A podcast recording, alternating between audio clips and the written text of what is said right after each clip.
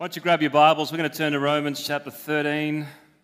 We are continuing our series through this incredible book. We've been in here for the entire year, and we certainly are endeavoring to have completed the study by the time we see through 2023. But there's still a lot more to go. Would you read with me? I'm going to read the passage first and then pray. I'm going to do it back to front because I feel like we're going to read it and then need some prayer. So let's do that. Let's launch in and let's see what the Lord might have for us this morning. It says this Let every person be subject to the governing authorities. I was waiting for the resounding amen. There's, there's an interesting way to start. Thank you, Paul. Let's continue. For there is no authority except from God, and those that exist have been instituted by God. Therefore, whoever resists the authorities resists what God has appointed, and those who resist will incur judgment. For rulers are not a terror to good conduct, but to bad. Would you have no fear of the one who is in authority? Then do what is good, and you will receive his approval, for he is God's servant for your good. But if you do wrong, be afraid, for he does not bear the sword in vain, for he is the servant of God, an avenger who carries out God's wrath on the wrongdoer. Therefore, one must be in subjection, not only to avoid God's wrath, but also for the sake of conscience. For because of this, you pay taxes, for the authorities are ministers of God, attending to this very thing. Pay to all what is owed to them, taxes to whom taxes are owed revenue to whom revenue is owed, respect to whom respect is owed, honor to whom honor is owed. Well, let's pray. Father, thank you for your word. Thank you that it is a two edged sword. It's encouraging at times and uplifting, it's also convicting, and it's able to lead us and guide us and correct us and recalibrate it us where we need that too. Lord, we pray that you would use your scripture and this time through the anointing and the power of your Holy Spirit to do a work in our hearts. Come, Holy Spirit, and show us where we need whatever you have for us this morning. Give us listening ears to hear your voice. We pray. May your word go deep in our hearts for the glory of your name. But that's our desire to see your name exalted in us and through us, to see much made of you, to see your goodness and your grace lifted up as a banner that many might come to know you and to love you, that the greatness of your good news would be proclaimed through our lives, through our witness, through this church, through your people at this time. May your light shine in the midst of the darkness, and may the darkness never quench or overcome it, we pray in Jesus' wonderful name. Amen. Now, it doesn't take long, does it, in the, the culture that we live in? Probably two seconds scrolling through a Facebook feed for those who are on social media. Probably a couple of minutes watching the nightly news or reading the news from whatever news source that you might choose to subscribe to. But we live in a culture that loves and is centered around and seems to delight in dishonor. Inevitably, you'll see some sort of a rant about a political figure from the right, from the left, the ups, the downs, everything in the middle. I'm not sure who is worse than one another. It's like we're, we're striving to outdo one another with dishonor. It seems like, particularly in the social media world, it's almost as natural as breathing oxygen. We post a little rant about some sort of political issue and then post a picture of our chicken dinner just in the same breath, without even almost thinking about it. And it's not just politics, is it? I happened to be watching last night a particular Canberra local team playing rugby, watching the footy. I don't know if you saw the press conference after the footy, and there may or may not have been a few little dubious decisions made by the referee, who, of course, um, are not always the world's most popular figures. In fact, there's a great ad about referees. I won't even go there. I won't even open that one. But in this particular uh, press conference, a certain coach of a certain Canberra team decided to absolutely have a rant about the quality not only of the referees, but refereeing in general. And it kind of struck me, you know, when was the last time you saw a press conference and the coach, and I'm sure there's probably some examples out there, but when, when's the last time you saw that? And a coach or the players, they took a moment to say, you know what, I just want to thank the referee. Like, he really did the best job, and, you know, we just cheer him on because he's fantastic, and I just want to uphold him and thank him for his commendable effort.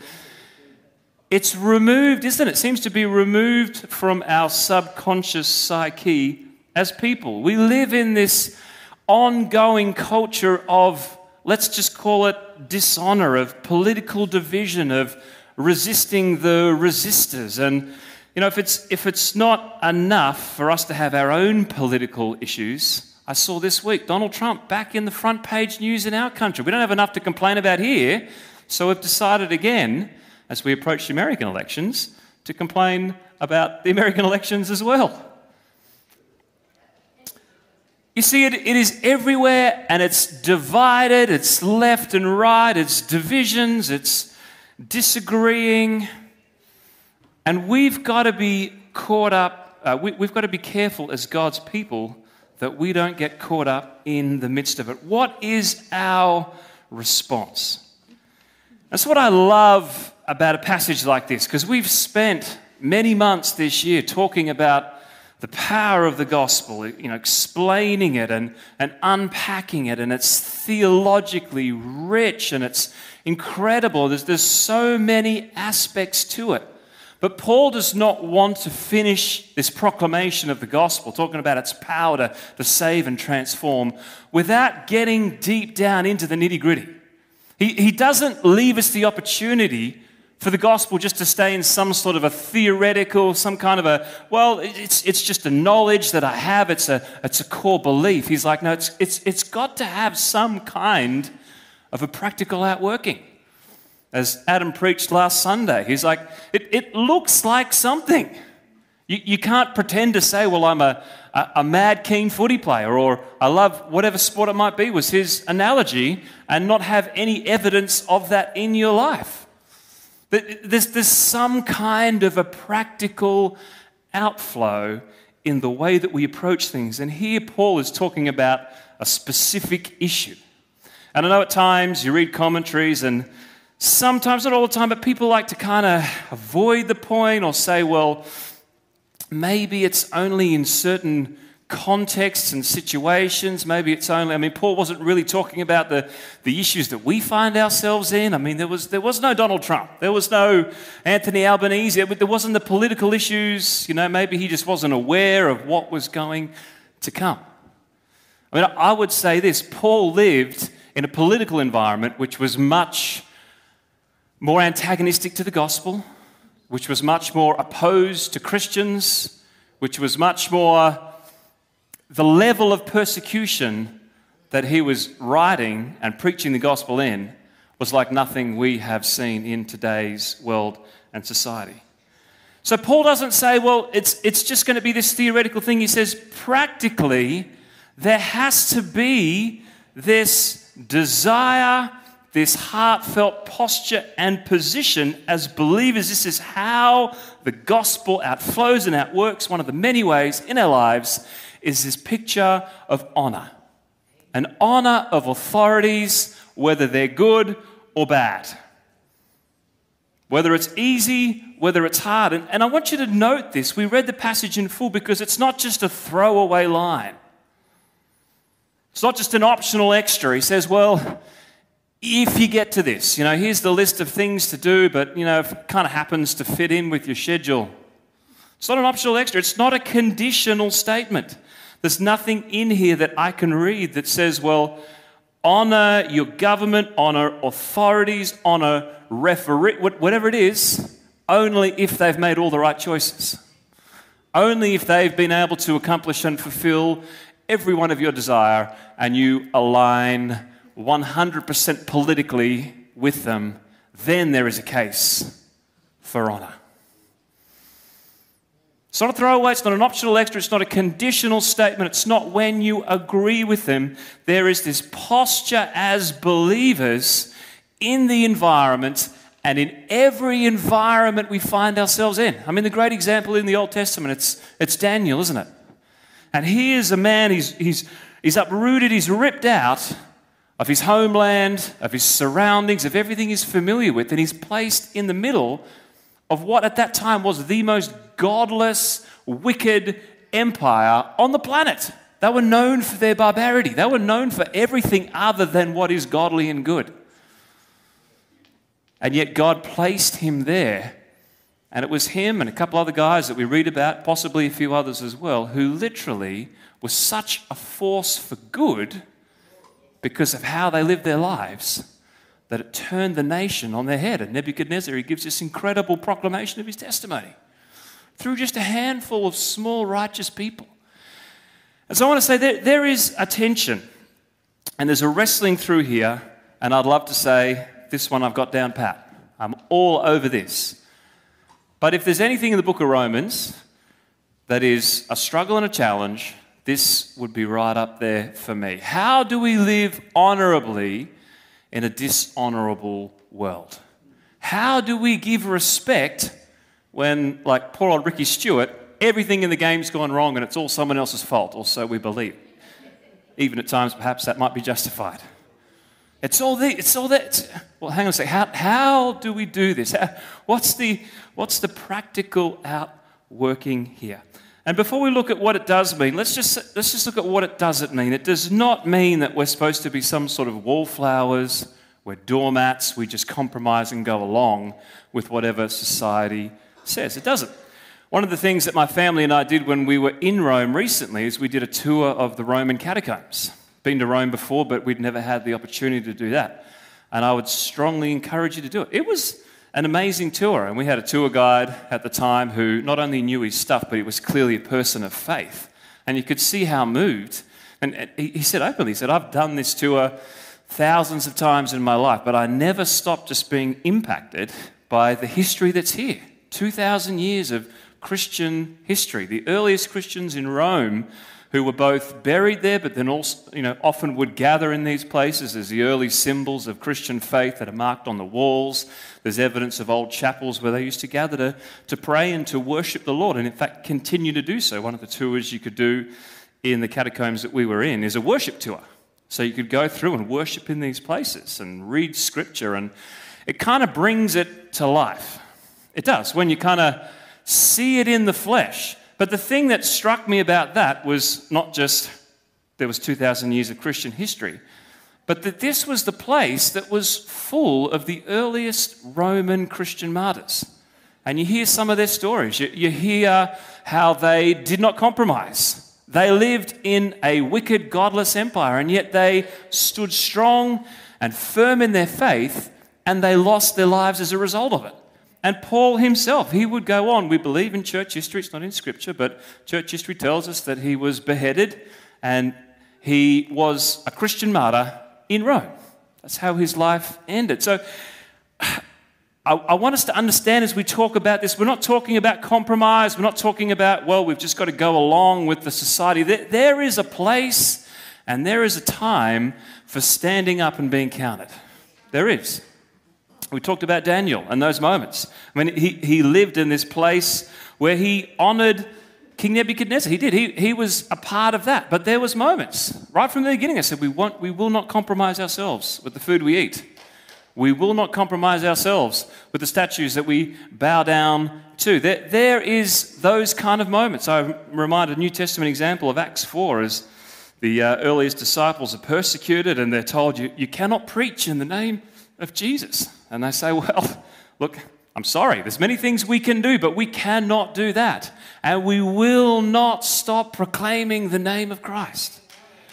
So there is, there is those moments. There absolutely is. There's times where this passage that Paul is talking about needs to be read and obeyed in light with our allegiance to Christ.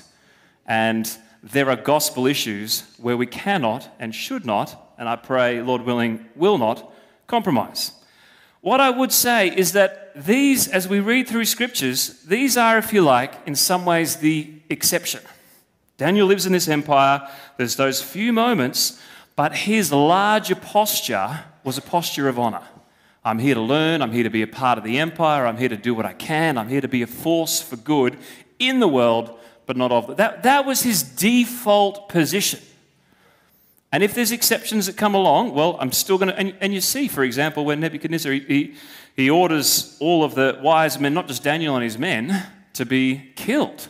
And he comes in this, this, this posture of, of, uh, of honor to the king. Oh, king, you know, just, just hang on a moment. I believe God can make a way here.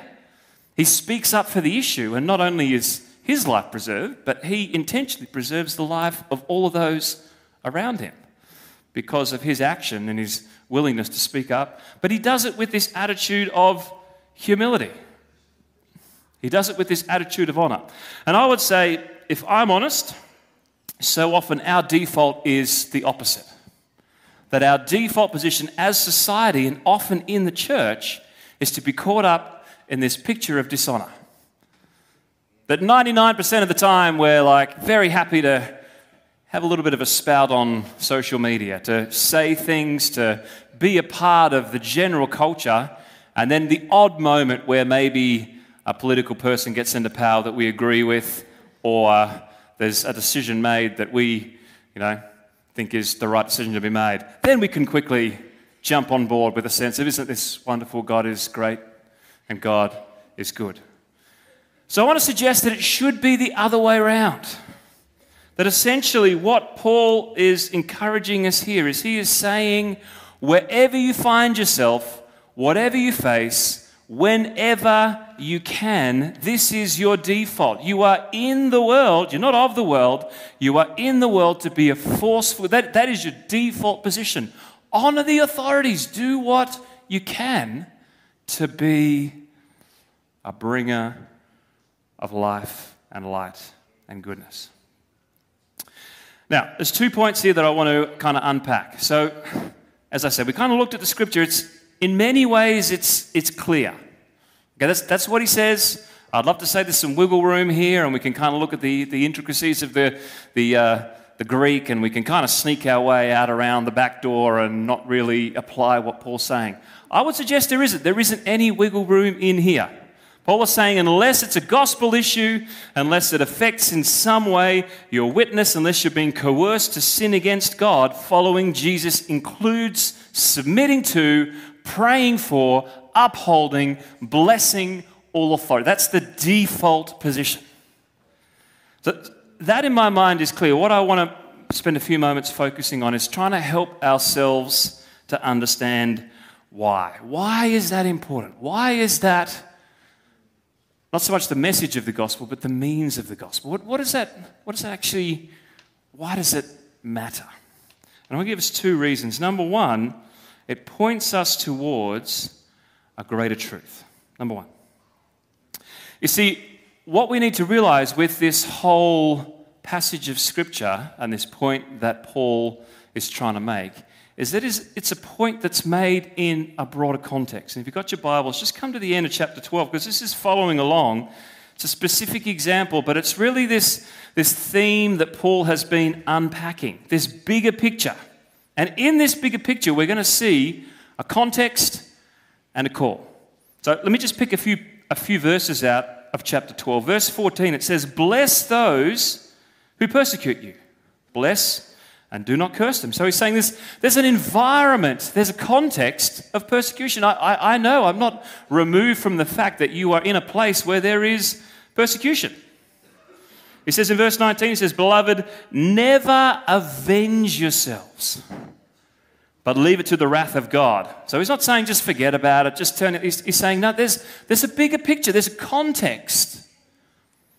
Saying, never avenge yourself Leave it to God. Don't seek to take your own vengeance. Don't be so consumed and driven by that's what the world does. But there's another way, there's another method, there's another call for the Christians. Leave it to God. Don't burden yourself with that. For it's written, Vengeance is mine, I will repay, says the Lord. Verse 20, he says, In fact, if your enemy is hungry, feed him.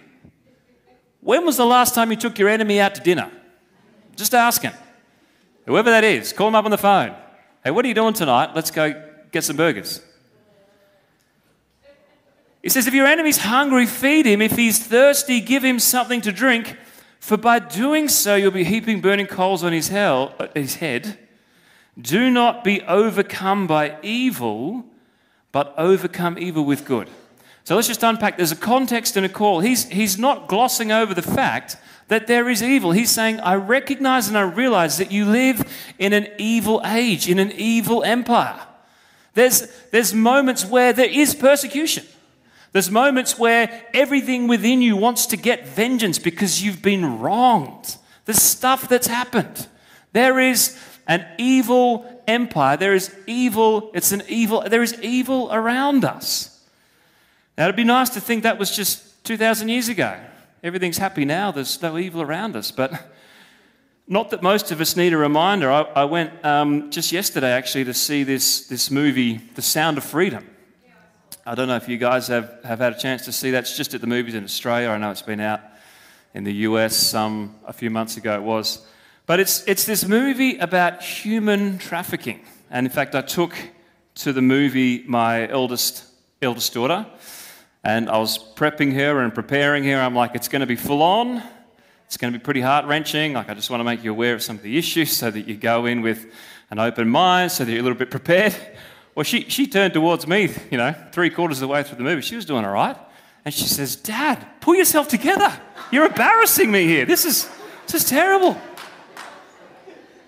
But it, uh, it hit me. I did not bring enough tissues.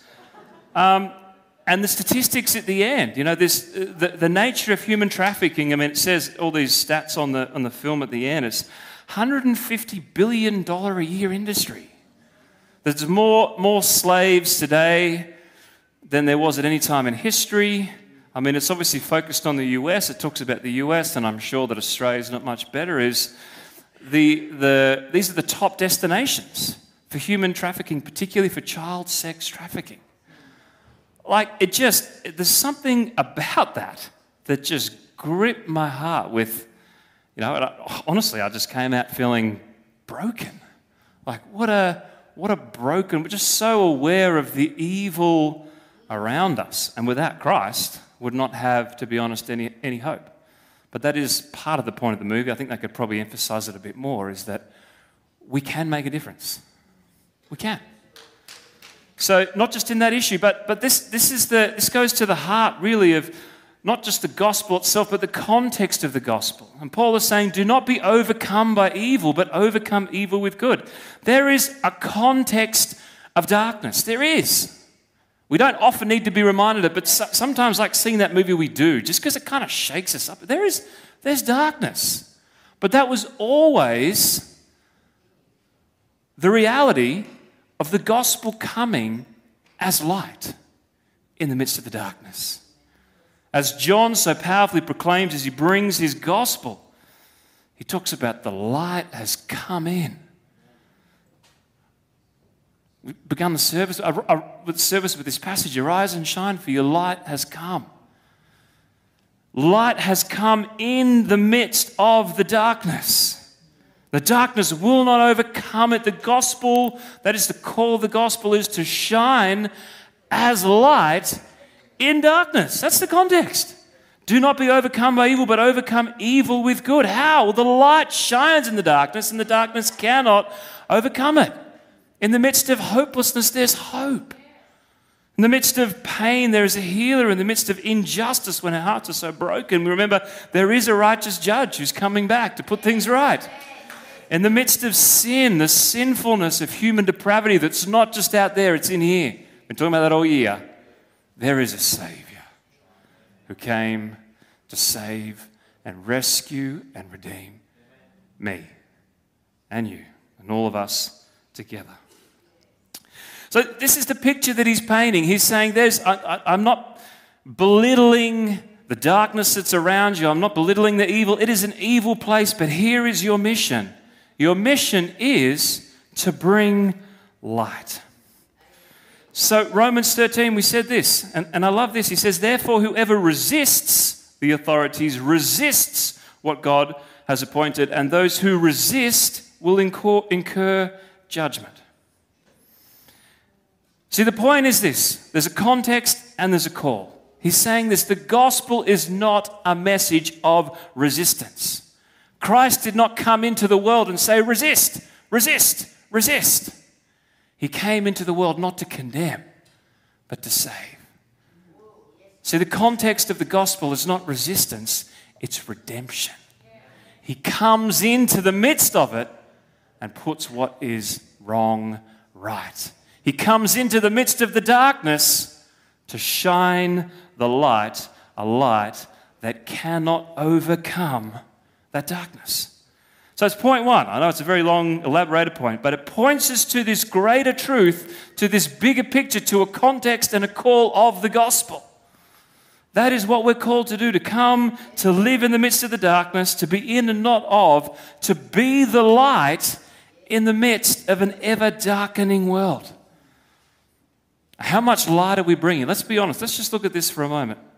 How often, when we are persecuted, is our first response to bless? Here's the moment to bless someone.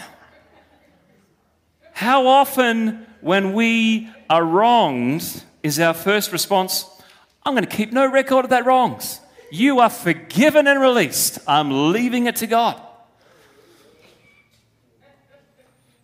How often, as I said already, is our first response when someone comes across our path and he uses words as strong as, they are our enemy?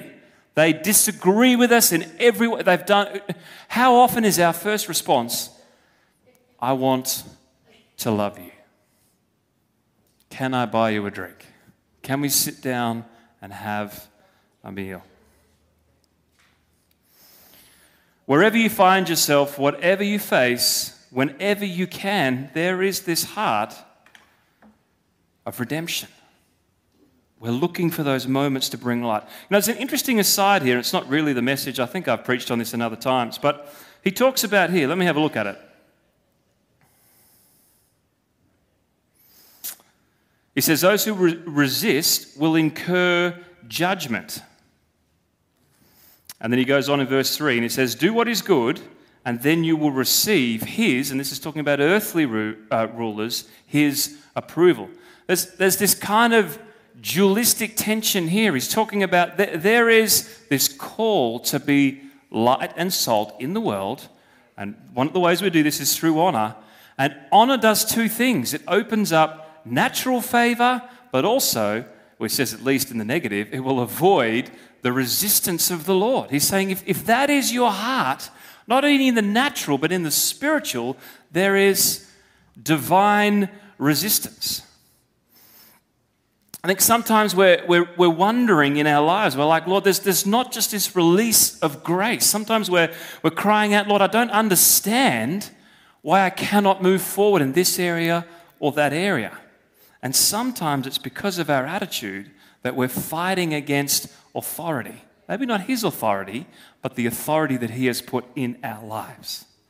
There is this biblical principle of honor in the natural as in the spiritual. So often these two are connected. Let me just give you this. It's a silly example, but I remembered it this week. It's, it's the principle of honor flowing just in the natural. I had, uh, when I first got my license, I was a, um, a hot headed, uh, feral teenager that should never probably have been left, you know, given the keys to drive any sort of vehicle. But I wrote off my first car within three days. It took me. I got the keys. I decided I can, you know, be a rally driver. Went up in the mountains, made it around about two dirt bends, lost control, rolled the car wrote the car off. I was fine, the car not so much. In fact, I went on to uh, go through three cars in the first 12 months. I think the interesting question is why on earth my parents continued to let me drive any kind of vehicle. But I was, I was a, a hot headed, terrible driver. I'm just being honest. Back in my you know, years of misspent teenage youth. And I used to have these moments driving the, uh, the road. I don't know if anyone else is like this, but Canberra, we've got roundabouts, lots of roundabouts. And these big roundabouts in particular, they go from becoming roundabouts to straight and throughs. You know what I mean? Like the mission becomes, as a little, little teenage driver in this car, how directly I can make this transition through the roundabout. So one of these mornings, there's no cars around, I did this incredible straight and through. Like it was majestic and magnificent to have witnessed for everybody except for the police officer who was standing just on the other side of the roundabout. So his lights went on and he pulled me over, and I had this conversation. And I'm just being honest, I was rude, I was arrogant, I was everything you don't want your teenage son to be. And he said, You know, what do you think that was? I said, Oh, well, I thought it was a great piece of driving. Straight and through, it was fantastic. Um, he wasn't as impressed. And um, I, in my rebellious youth, you know, something just rose up in me. And I, and, I, and I just said something along the lines of I said, Sir, surely you got better things to do with your time. I mean, I pay your taxes, and I don't know what I said, but it was not, it was not good or helpful. And this is a true story. The police officer looked at me and he said, Well, son, you know, I was going to give you a fine, but he said, Actually, technically, you went over the lines as you went into the roundabout and out of the roundabout. So, for your troubles, I'm going to give you two fines. I'm going to double it. And so he did. He gave me two fines, and although I said, Oh, I'm going to appeal this, I'm going to take it to court, and I paid the fine twice, every cent. Fast forward probably four or five years, I had a similar moment where I was driving in the car, and this time I was doing all sorts of things that, that weren't great. I was drinking a coffee in one hand, and I quickly just, I'm pretty good with my phone normally, to be honest, but I just glanced down at the phone, went a little bit over the lines, you know, and it was not a great piece of driving, but ended up on the other side. It's probably the same police officer, to be honest, but there was a police officer, lights on. He pulls me over, and I had that moment again. I'm like, oh, this is so unfair. I'm so harshly done. I'm so much a better driver. But now he rolled, rolled down the window. What, what do you call that? And I felt that moment. I'm like, no, no. I said, look, sir, honestly, I just want to say I'm so sorry. Like, I'm completely in the wrong. You were in the right. And just thank you for the amazing job that you're doing. I love the police force. I just want to. True story. He looked at me and he's like, he's like, well, son, I can see you've learnt your lesson. So don't even worry about it. Fine. You just go and have a nice day. True story. Let, let me go. No consequences at all. But there is this principle of honor in our lives that does, it has this capacity to provide a resistance. So often, the proving ground, like Joseph, we talk about, well, the Lord puts us in wilderness seasons, but often it's wilderness in the midst of the affairs of this life. How, how will someone respond to the authority that is around them? And as we learn to honor the authority, it releases things, both in the natural and in the spiritual. Wherever you find yourself, whatever you face, whatever you can, our heart is for honor because it goes to the heart of the gospel. Very quickly, there's a second thing. So it points us to a greater truth. Number two, it proclaims a greater kingdom. Now you've got to see this link in here. He says, Be subject to the governing authorities, for there is no authority except from God, and those that exist have been instituted by God. So there is this profound declaration that as you show honor to authorities, when you do, and as you do, you're recognizing a higher and greater kingdom. All authority is given from God. I mean, that's a struggle, isn't it, when authority is not recognized in our eyes as something that exhibits any form of godliness. And so the point here is simply this I think we, we understand this theoretically, but so often we fail to live this out. Like if I was to say, we are a part of another kingdom. Most of us would say, hopefully theologically, on some level, like, yes, we understand. Jesus said the kingdom is here, that he came to proclaim a kingdom. Not just salvation, but this lordship, that there's a, a, new age that has dawned, that there's a kingdom like no other that has broken through, a kingdom that waged wars on the powers of darkness, taking captivity captive, delivering sons and daughters. This kingdom that is an invitation into his reign and rule. I think we would say, on some level, at least, yes, well, we, we understand that. But if I'm concerned about this, uh, us missing this first reality as believers, this picture of a greater truth and a greater picture, I'm even more concerned by what I see and continue to see and seems to be escalating about this second point of which kingdom is the kingdom that we actually give our allegiance and our authority to. If I'm concerned about the first, I'm even more concerned about the second. These, these pushes that we see throughout the world, and perhaps it's, it's greater overseas than it is here, but this kind of sense of Christian nationalism, this picture of we're, we're trying to build some kind of an earthly kingdom. That somehow our, our greatest hopes, our greatest desires, our greatest motivations are all to do with earthly temporal thing, with, with changing the laws of the land, with, with somehow building some sort of a Christian nation again. And I understand that the, the West is going through this, this transition away from what um, theologically and sociologically we call Christendom, this period where, where Christianity was kind of ingrained with, intertwined with, or at least the foundation for empires around the world. And we're now in this, this place where there's a secular government. And so there's this tension. How do we do this well? What, what, what should be our passion and our desire?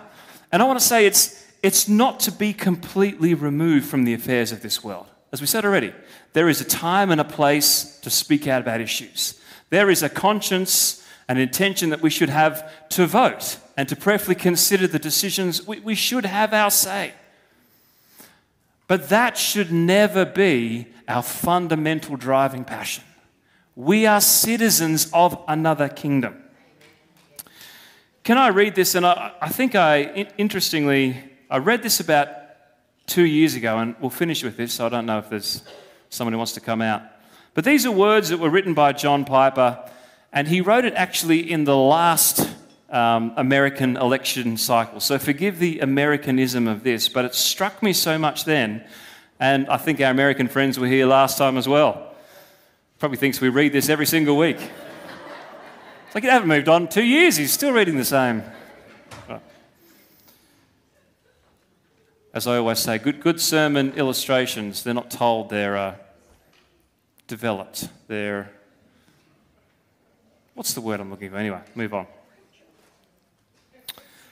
So he says this in a call for us as believers to have our eyes on what for us should be the prize. And it's specifically written to pastors, but it applies to all of us. This is his words. May I suggest to pastors that in the quietness of your study, you do this. Imagine that the West collapses, first anarchy, then tyranny from the right or the left. Imagine religious freedom is gone. What remains for Christians is fines, prison, exile, martyrdom. Then ask yourself this Has my preaching been developing real radical Christians?